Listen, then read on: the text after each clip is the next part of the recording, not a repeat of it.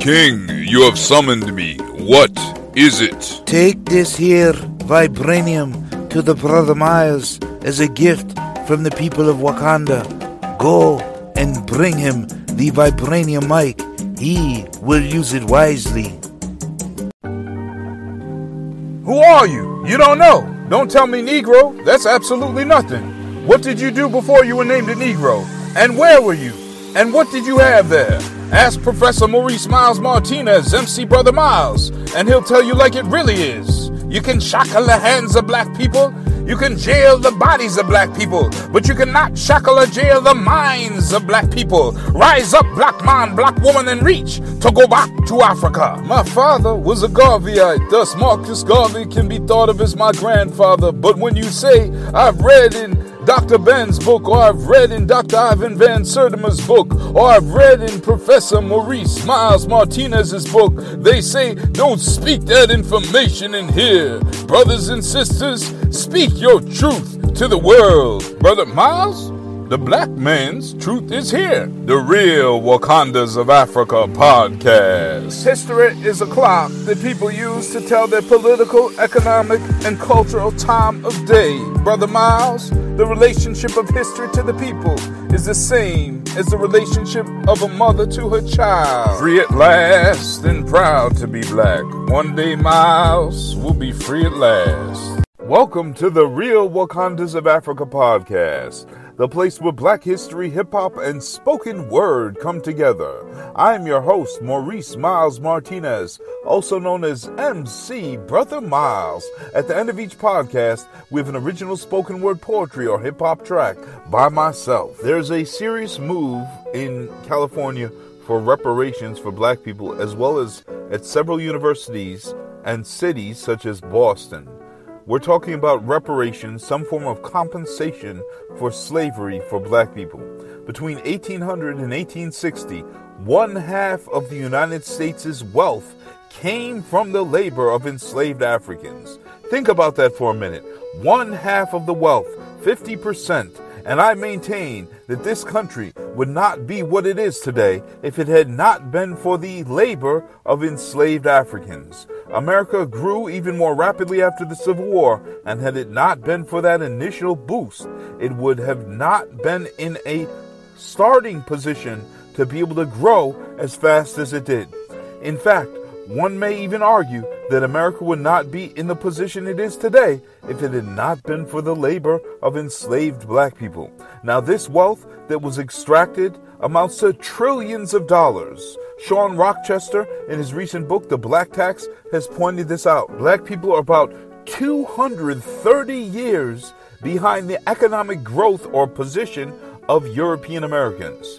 There is currently a debate, thus, over who should receive reparations in California. Now, most people don't think of California as a slave state because it was designated as a free state when it came into the country. However, enslaved African Americans were brought to California starting in the mid 1800s. This issue of whether reparations should be restricted only to the descendants of those who can prove that they were enslaved in California? Or should it be extended to all black residents of California who may have been enslaved and can't show proof or migrated to the country from the Caribbean or other areas of the African diaspora? Now, let me tell you that I'm going to present a solution today that I haven't heard anybody mention. First, just because one of the more than 2 million black Californians can't prove that they were enslaved doesn't mean that they weren't enslaved. Second, the vast majority of people who came here after slavery was over, such as from the Caribbean, were also enslaved. They were enslaved by the British, they were enslaved by the French, they were enslaved by the Portuguese, the Dutch, the Spanish slave master, and all of these slave masters collectively benefited from slavery. Not only that, but they traded enslaved Africans between the Caribbean and the United States. And so, if you're thinking about whether the descendants of Africans who came to the United States, to California after slavery was over, should receive reparations, yes, they should. They were colonized and forced to work on the African continent.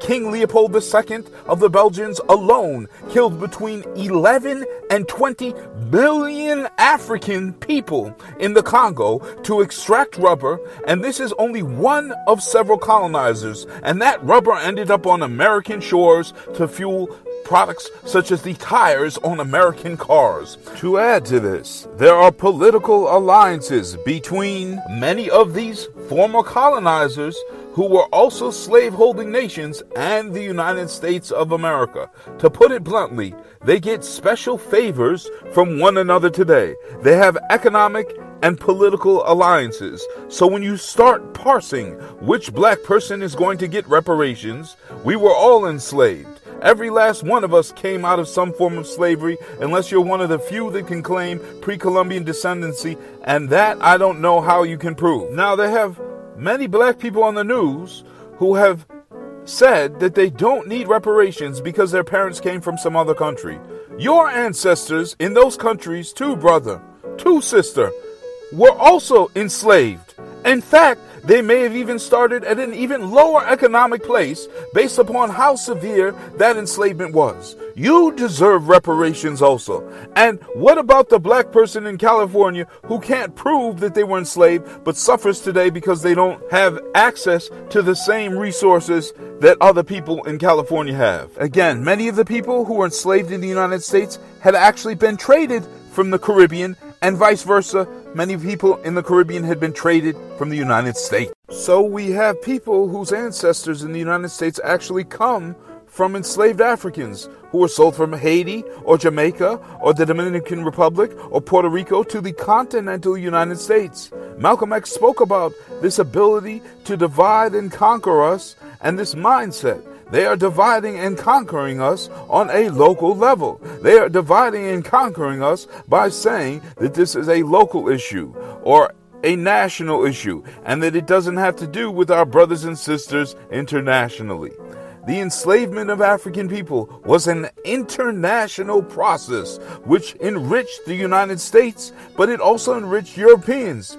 It made them wealthy. It put them ahead. It caused a two century gap in the wealth between the black community and European American communities. And if you don't believe me, go and look at the average income of any African nation. Go and look at the average income of the Congo, for example. Go and look at the average income in the Caribbean of Haiti, of the average Haitian, and then compare that to the average income of the United States of America or anyone in Europe, and you will see how you have been hoodwinked and bamboozled out of your money. Go to the internet and do a search on the average income of any African from any African nation, and you will see this, and you will also see this throughout the vast majority of Caribbean nations. Now, the only impediment for not giving all black people reparations in California is the concern that this might not survive a legal challenge. Then, if it doesn't survive, they might lose political momentum to do this again. So here's a solution for you, California. Create a dual reparations fund. Create a fund for those who can show evidence of enslavement if you are worried about this legal challenge. And then create a secondary reparations fund for black residents of the state who can't show direct lineage, but who have clearly faced other forms of discrimination, such as systemic racism in housing and employment. This would give two reparations payments to those who qualified for both of these atrocities, and this would leave no one out fully. Right now, what do they want to do? They want to leave out huge swaths of the black community in California just because they cannot prove that they were enslaved in California. This is not the right path to follow. Remember, the African mindset is inclusive, and we must include all African people in this reparations effort.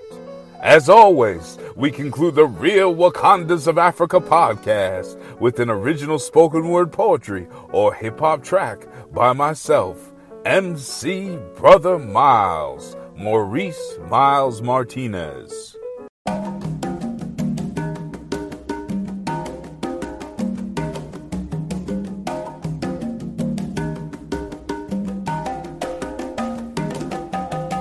Don't be divided and conquered on the issue of reparations, or you will be rockered, knockered, over your head in this political opera. Should someone enslaved by the French, Spanish, English, Dutch, or Portuguese nations be treated different than a person enslaved by the American nation and given absolutely no reparations? Come on, California, stop faking. For reparations should be given to every African person who has been forsaken. Forsaken by slavery, be it in the United States or in the Caribbean, forsaken by colonialism on the African continent and forced labor. You cannot repair and fix this with just a band aid. So create a dual reparations fund for all black people, whether they were enslaved or redlined or oppressed in some other way.